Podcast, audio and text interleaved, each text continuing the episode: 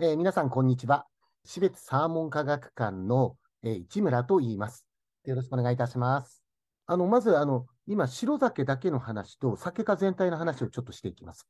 でまずあの、白鮭の場合は、卵を産むと死ぬよっていう話はあの結構ご存知の方多いんですけども、まずあの白鮭のメスは卵を産み終えてから、長いものではいっしゅうかんぐらい自分が卵を産んだ場所を守ります。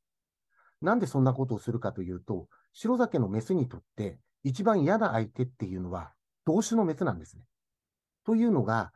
いい産卵場所っていうのは限られてますから、卵を産んだいい場所が他のメスやってきて、卵を掘り返すことがあります。ですから、同種のメスに対してかなり攻撃性が高くなります。で、オスの場合は、放生してもすぐ死ぬっていうわけじゃなくて、やっぱりあのいっしゅうかんぐらい、長いものではもうちょっと生きるんですけども、産卵場所についてから生きてますので、まあ、いずれにせよ産卵時期が来て、それぞれ成熟すると、その後の寿命は長くないです。で、これはあくまでも白鮭の話になって、鮭の仲間、ちょっと全体の話をさせていただきますと、鮭の仲間は卵を産んだら死んでしまう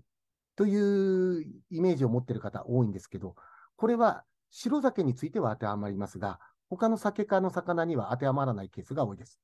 で、極端な話、鮭科魚類にひゃくよんじゅっしゅの中で、一度親になったら死んでしまう種っていうのはごプラスいちしかいません。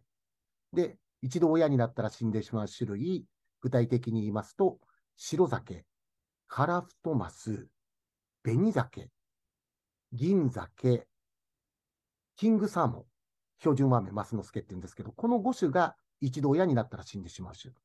まあ、プラスあの、サクラマスの海へ下るタイプも親になったら死んでしまうんですけども、で、その他の鮭の仲間はどうかというと、例えばニジマスだとかイトウだとか、イワナの仲間、こういうのは産卵を終えた後も、えー、生き残ることができて、イトウに至ってはじゅうねんぐらい卵を産んでも生き残って、で、翌年また産卵してっていうのを繰り返します。ですから、実は鮭の仲間の中で、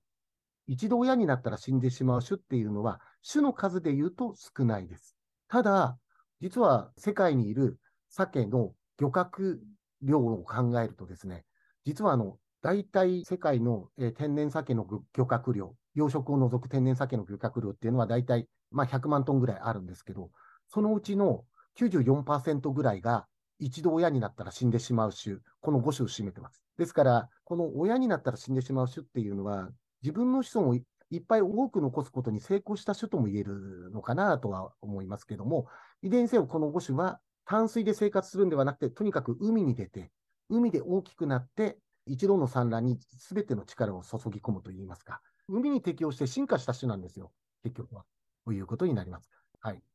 まずあの、一度親になったら死んでしまう種っていうのは、海から大量の栄養を川に持ってきて、さらに森へ還元するっていう働きが、いろんな研究で確かめられています。で、あとですね、あの、産卵を終えて死んだ鮭っていうのは、実はいろんな生き物の餌になります。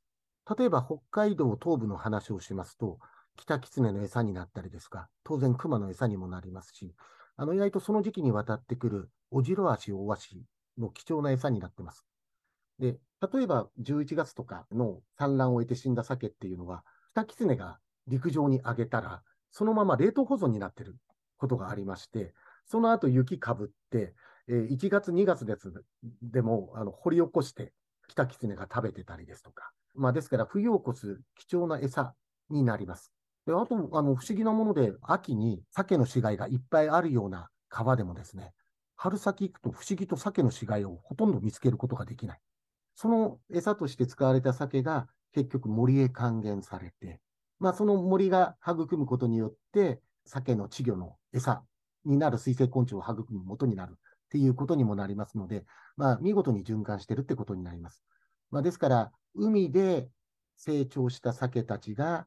海の栄養を森へ運んでいってっていうことになりますね。